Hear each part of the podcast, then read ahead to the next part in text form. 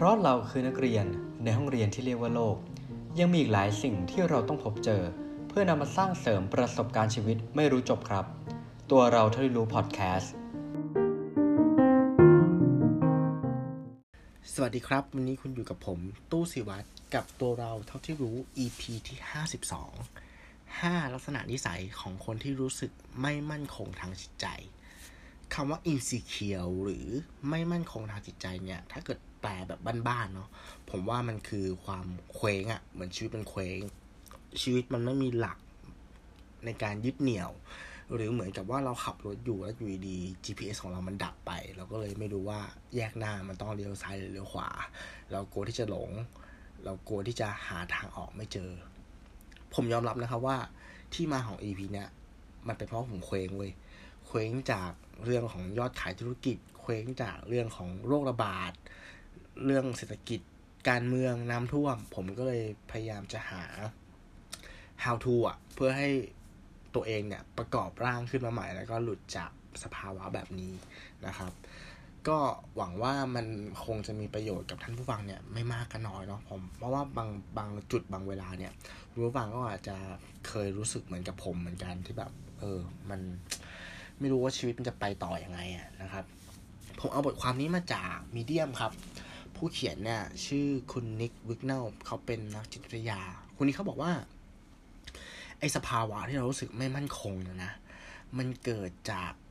ลักษณะนิสัยของเราที่ทำซ้ำมาเป็นระยะเวลานาน เรามาดูเขาว่าห้านิสัยที่ทำให้เราไม่มั่นคงไม่ปลอดภัยเนี่ย มันมีอะไรกันบ้าง ข้อแรกนะครับ เขาบอกว่า คนที่ตัดสินคนอื่น เออทำไมการตัดสินคนอื่นถึงทำให้เรารู้สึก ไม่โอเคกับชีวิตนะครับ ทั้งทั้งที่บางทีเนี่ยทักษะในการตัดสินวิพากษ์วิจารณ์เนี่ยมันเป็นทักษะที่จำเป็นเนาะในการทำงานในการใช้ชีวิต แต่จริงๆแล้วเนี่ยการ criticize เนี่ยนะครับ มันมีทั้งเชิงบวกและเชิงลบ การตัดสินการวิพากษ์ที่ดีเนี่ยมันเป็นการทำเพื่อคนอื่นทำเพื่อให้ผู้ได้รับฟีดแบ็กเขาเป็นคนที่ดีขึ้นทำเพื่อให้สังคมดีขึ้น หรือทำเพื่อให้โลกนี้ดีขึ้น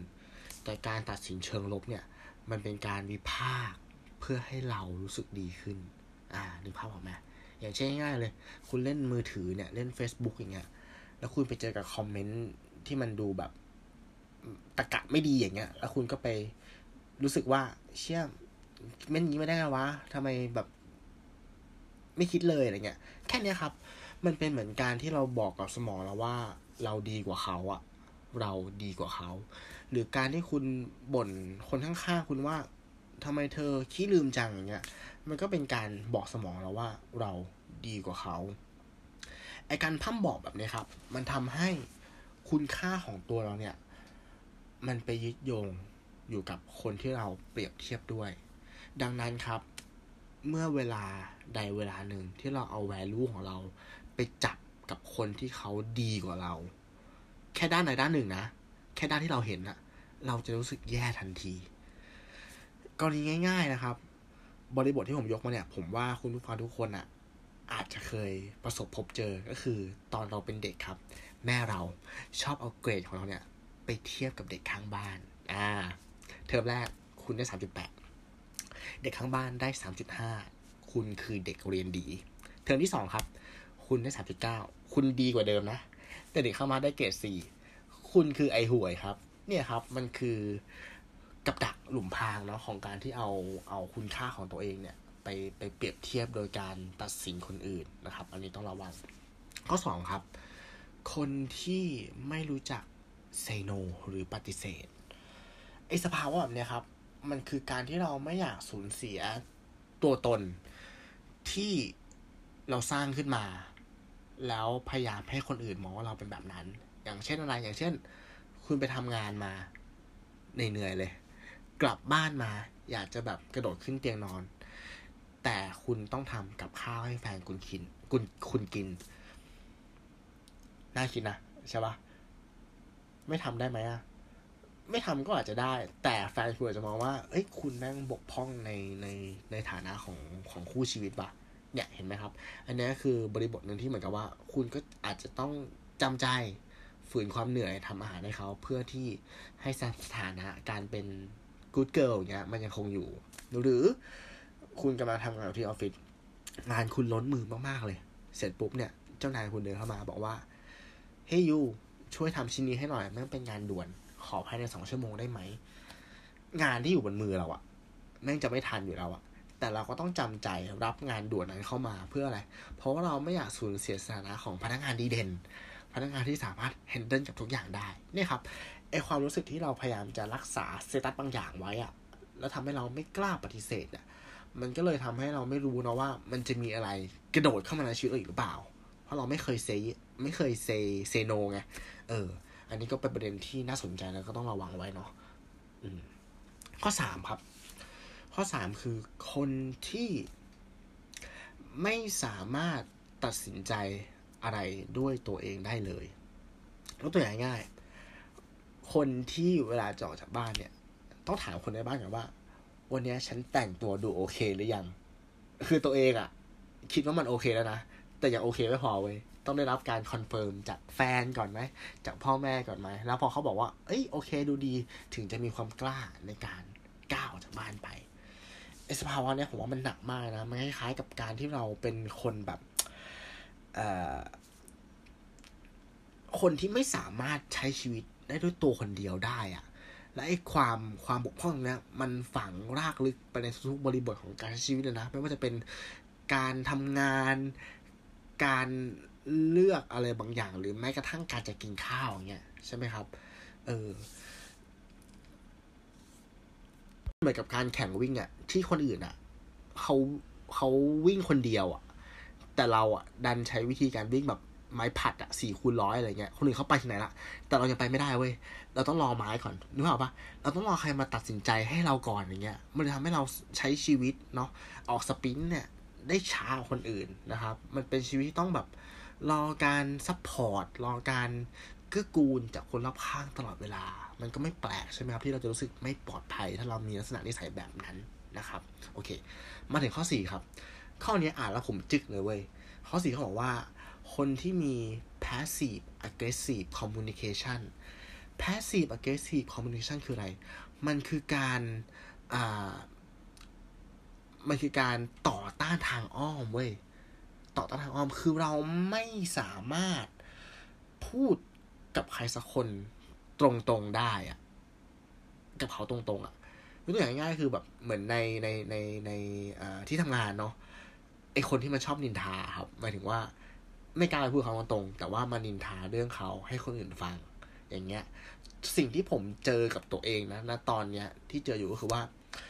ผมไม่สามารถคุยกับคนคนหนึ่งได้เว้ยเวลาผมจะคุยกับเขาเนี่ยผมต้องคุยผ่านคนอื่นอะ เออผมต้องคุยผ่านคนอื่นอะแล้วผมว่าชีวิตแม่งแบบลำบากมากเลยอะมันลำบากจริงๆนะใช่ปะแล้วแล้วมันก็เป็นเรื่องที่แบบ จะพูดยังไงอะถ้าตอนนี้คุณผู้ฟังจะคิดรู้สึกว่าอ้าวทำไมตู้มึงก็ไม่คุยกับเขาตรงๆล่ะใช่ปะมันถ้าถ้ามันเป็นประเด็นของคนคนอื่นเงี้ย เราจะบอกว่าเราจะมองว่ามันง่ายเนาะแต่พอเรามาเจอกับตัวเองเนี้ย มันก็มีบริบทหลาย ๆ อย่างที่มันทำให้เรื่องราวมันเลยมาถึงจุดนี้เว้ย เออ แล้วผมก็ยัง stuck กับมันอยู่เว้ย ไม่สามารถคุยกับเขาตรงๆได้ ชีวิตมันยากจริง เนี่ยครับ เหมือนเราก็ต้องพยายามมีประเด็นแบบ passive aggressive เนี่ย ให้น้อยที่สุดเท่าที่จะเป็นไปได้นะถ้ามีอะไรกับใครเงี้ยก็ต้องพยายามแบบ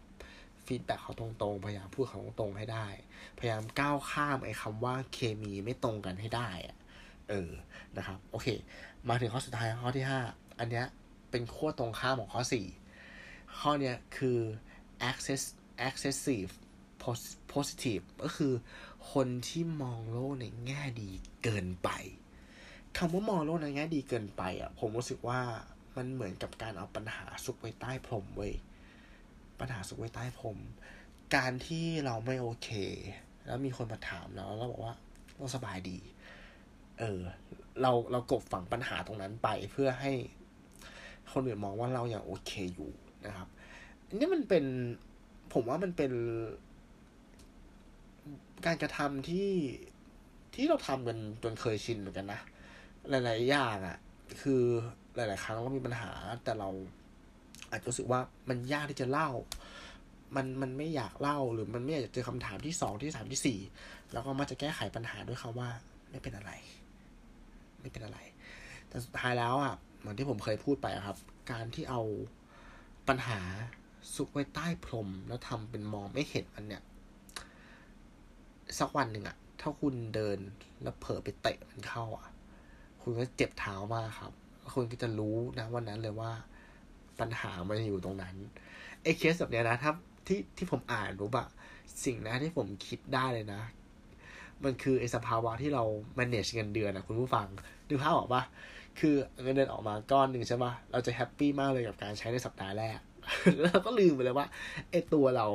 ในสัปดาห์ที่สองถึงสิ้นเดือนเนี่ย มันจะอยู่ยังไงวะกับการใช้เงินแบบสุรุ่ยสุร่ายแบบไม่คิดหน้าคิดหลังเนาะ เออ อะไรประมาณนี้ เนี่ยครับก็คือห้าลักษณะที่สัยของคนที่รู้สึกแบบอินสิเคียวหรือเคว้งนะครับ ผมขอทวนแบบ แบบเร็วๆอีกครั้งนะ ข้อแรกก็คือคนที่ตัดสินคนอื่นนะครับ ข้อสองครับ คนที่ปฏิเสธไม่เป็น ข้อสามครับ คนที่ไม่สามารถตัดสินใจด้วยตัวคนเดียวได้ ข้อสี่ครับ คนที่มี passive aggressive ข้อที่ห้าครับ คนที่มองโลกในแง่ดีจนเกินไปนะครับ ก็หวังว่า พอดแคสต์นี้จะมีประโยชน์กับคุณผู้ฟังไม่มากก็น้อยเนาะเออ แล้วสิ่งที่ผมมองเห็นจากห้าข้อเนี่ย มันมีจุดยึดโยงอันหนึ่งเว้ย ที่เหมือนเป็นคีย์โน้ตของของของบทความนี้นะ มันคือการที่เราเอา เอาคุณค่าของเราอะไปผูกไว้กับคนอื่นอะนึกภาพออกใช่ปะพอพอเราเอาคุณค่าของเราไปผูกไว้กับ การตัดสินคนอื่น ไปผูกไว้กับสายตาของคนอื่น ไปผูกไว้กับการกระทำคนอื่น มันทำให้เราเหมือนกับเป็น เป็นดวงดาวที่ไม่สามารถเปล่งแสงได้ด้วยตัวเองได้ แล้วเขาต้องรอคนอื่นฉายแสงมาเพื่อที่จะให้เราเจิดจรัสขึ้นมา แต่คนที่เขามีความสีเขียวในชีวิตอะครับ คนที่เขารู้ตัวเอง รู้คุณค่าของตัวเอง คนที่เขามีภูมิต้านทานกับคำวิพากษ์วิจารณ์ของคนอื่นมากพอ มันจะเหมือนกับดวงดาวที่สามารถเปล่งประกายด้วยแสงของตัวมันเองได้ พอยกตัวอย่างนี้มันเห็นชัดมากเลยเนาะว่า เออ ดาวดวงไหนมันจะอยู่รอดได้นานกว่ากันถูกต้องไหมครับ ก็ขอให้ ทุกคนเนาะที่ที่ตอนนี้แบบกำลังแบบเคว้งๆเหมือนผมอะไรเงี้ย ผ่านพ้นจุดหักเหของชีวิตให้มันให้มันไปได้ดีแล้วกัน เออ แบบไม่ไม่ไม่ hurt นานไม่นี่นาน โอ้มันมันมันไม่รู้จะพูดอะไรเลยอะ นี่แบบรู้สึกแย่เหมือนกันนะเขาบอกว่า เออ season เนี้ยจะพยายามพูดแต่เรื่อง bright side ใช่ไหมมาถึงตรงนี้ก็แบบ